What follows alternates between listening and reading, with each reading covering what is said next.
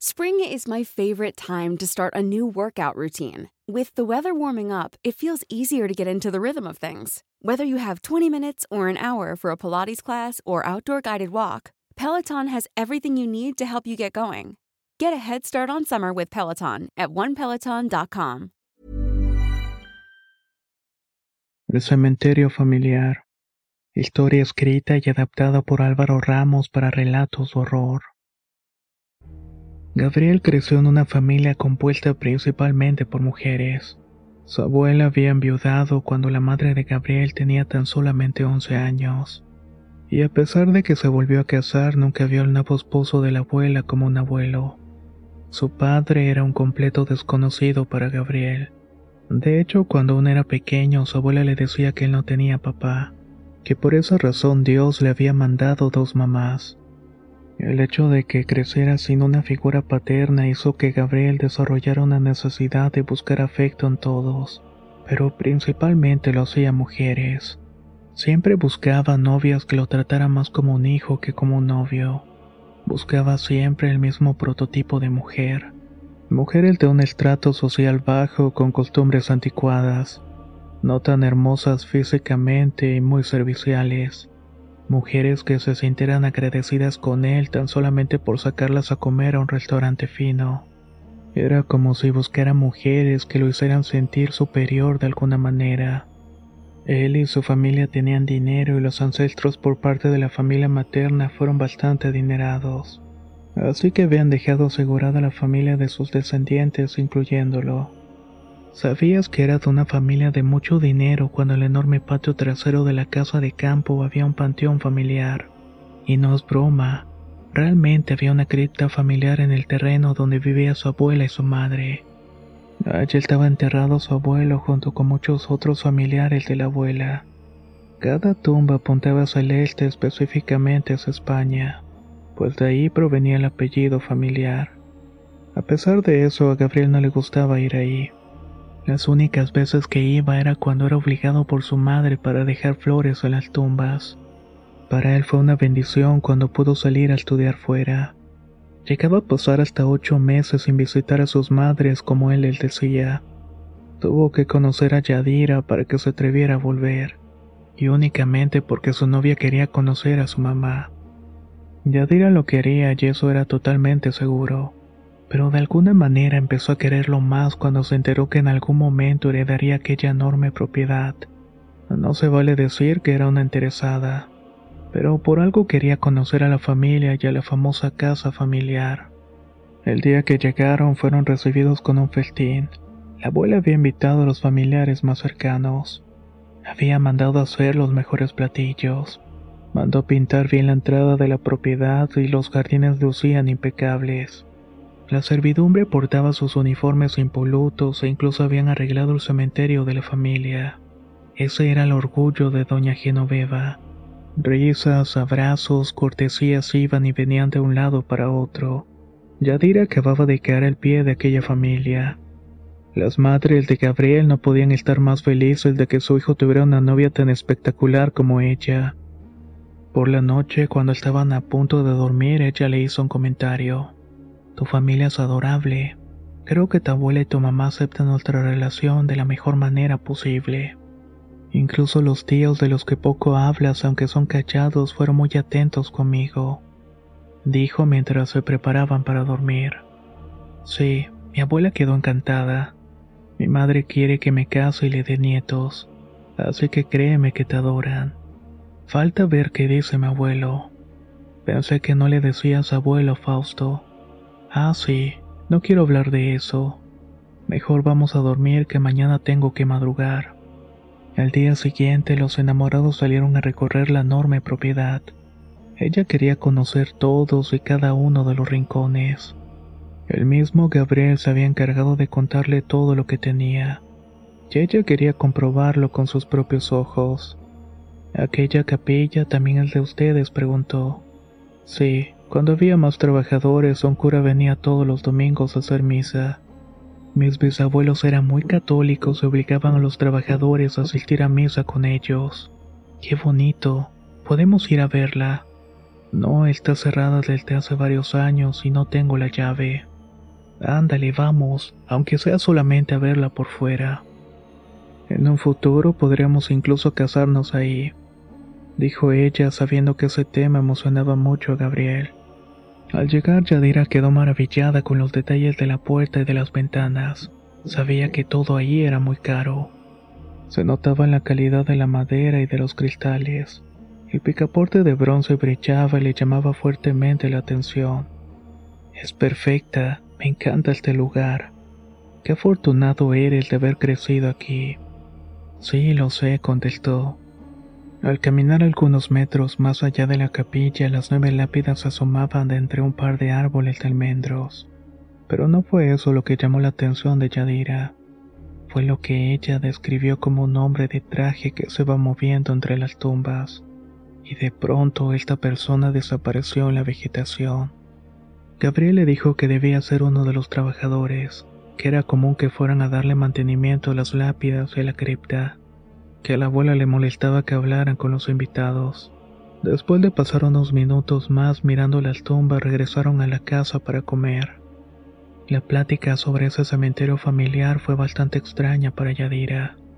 La abuela de Gabriel no usaba esa palabra en la casa.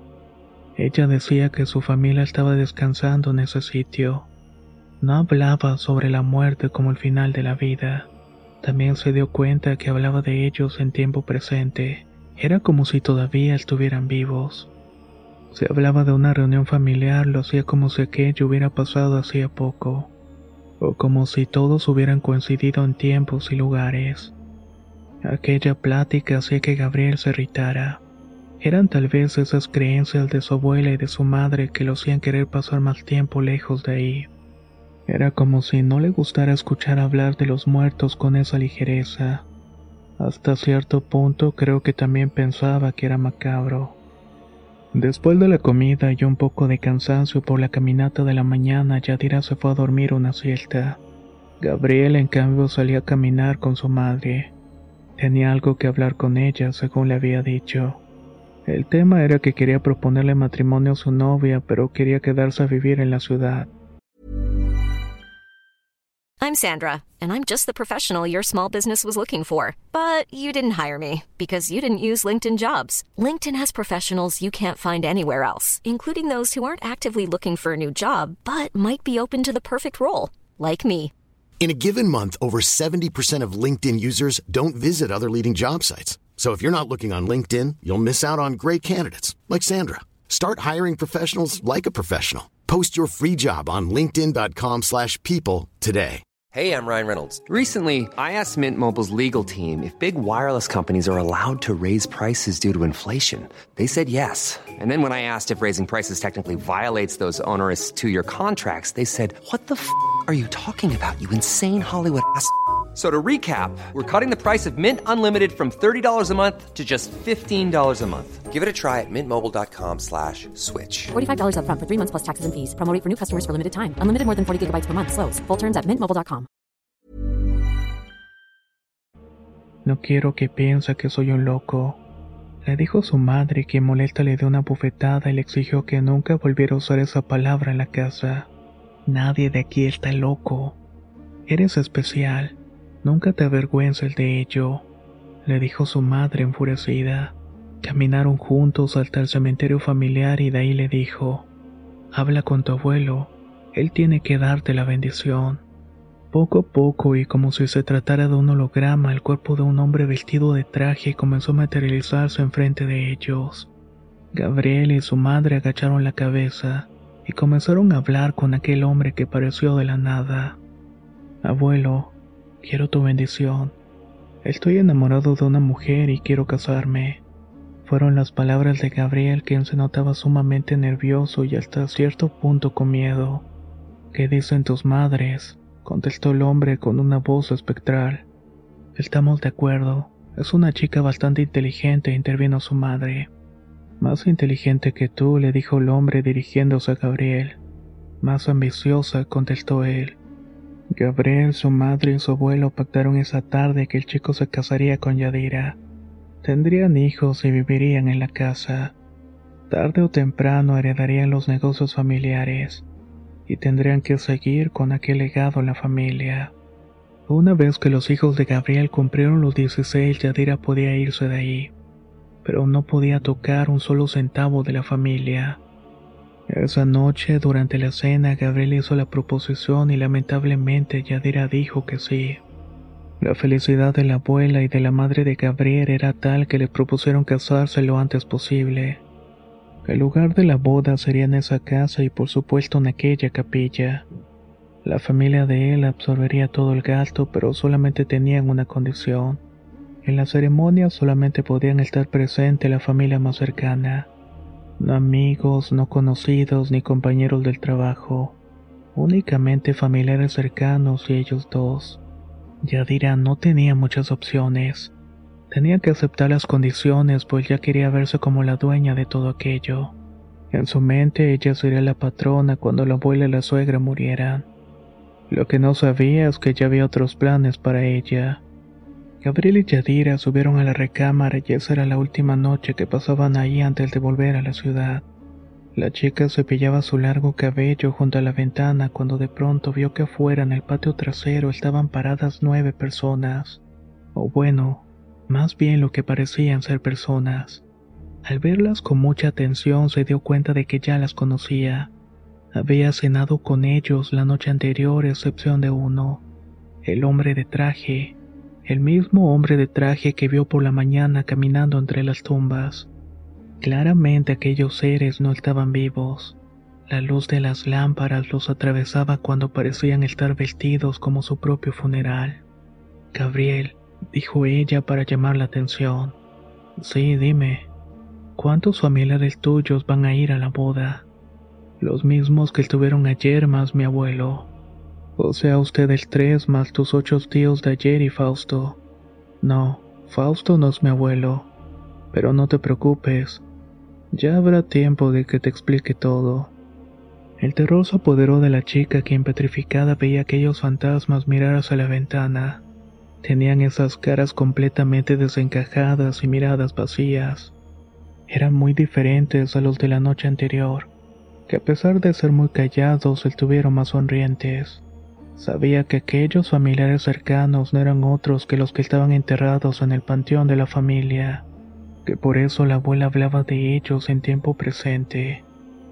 Fue la mano de Gabriel que la hizo reaccionar y salir de ese trance. Aún estás a tiempo para arrepentirte, le dijo mientras le tocaba el hombro y miraba desde la ventana a su abuelo y demás familiares. Si quieres irte es el momento, pero si te vas te recomiendo que nunca vuelvas. Te lo digo más que nada por tu propio bien. La chica, sorprendida por las palabras de su novio, no tuvo más remedio que ponerse a llorar. No entendía nada de lo que estaba pasando y no sabía cómo reaccionar a todo eso. Ahora aquella herencia parecía poca cosa al lado de aquel secreto familiar. Pensamientos horribles recorrían cada una de las terminales nerviosas. El miedo que algo le fuera a pasar o que aquellos espectros le hicieran algo muy malo si ella hacía lo que no se le pedía. Hasta que de pronto tomó una decisión. Acepto. Voy a hacer lo que tenga que hacer para estar contigo y nadie vivo o muerto nos va a separar. La chica cambió su mirada de miedo por una sonrisa desfachatada y continuó cepillando el cabello, esta vez con la ventana y las cortinas cerradas. Vas a ver que una vez que nos vengamos a vivir aquí, todos ellos van a poder descansar en paz. Te lo prometo, le dijo Yadir a Gabriel, quien por primera vez en mucho tiempo sintió lo que era el miedo.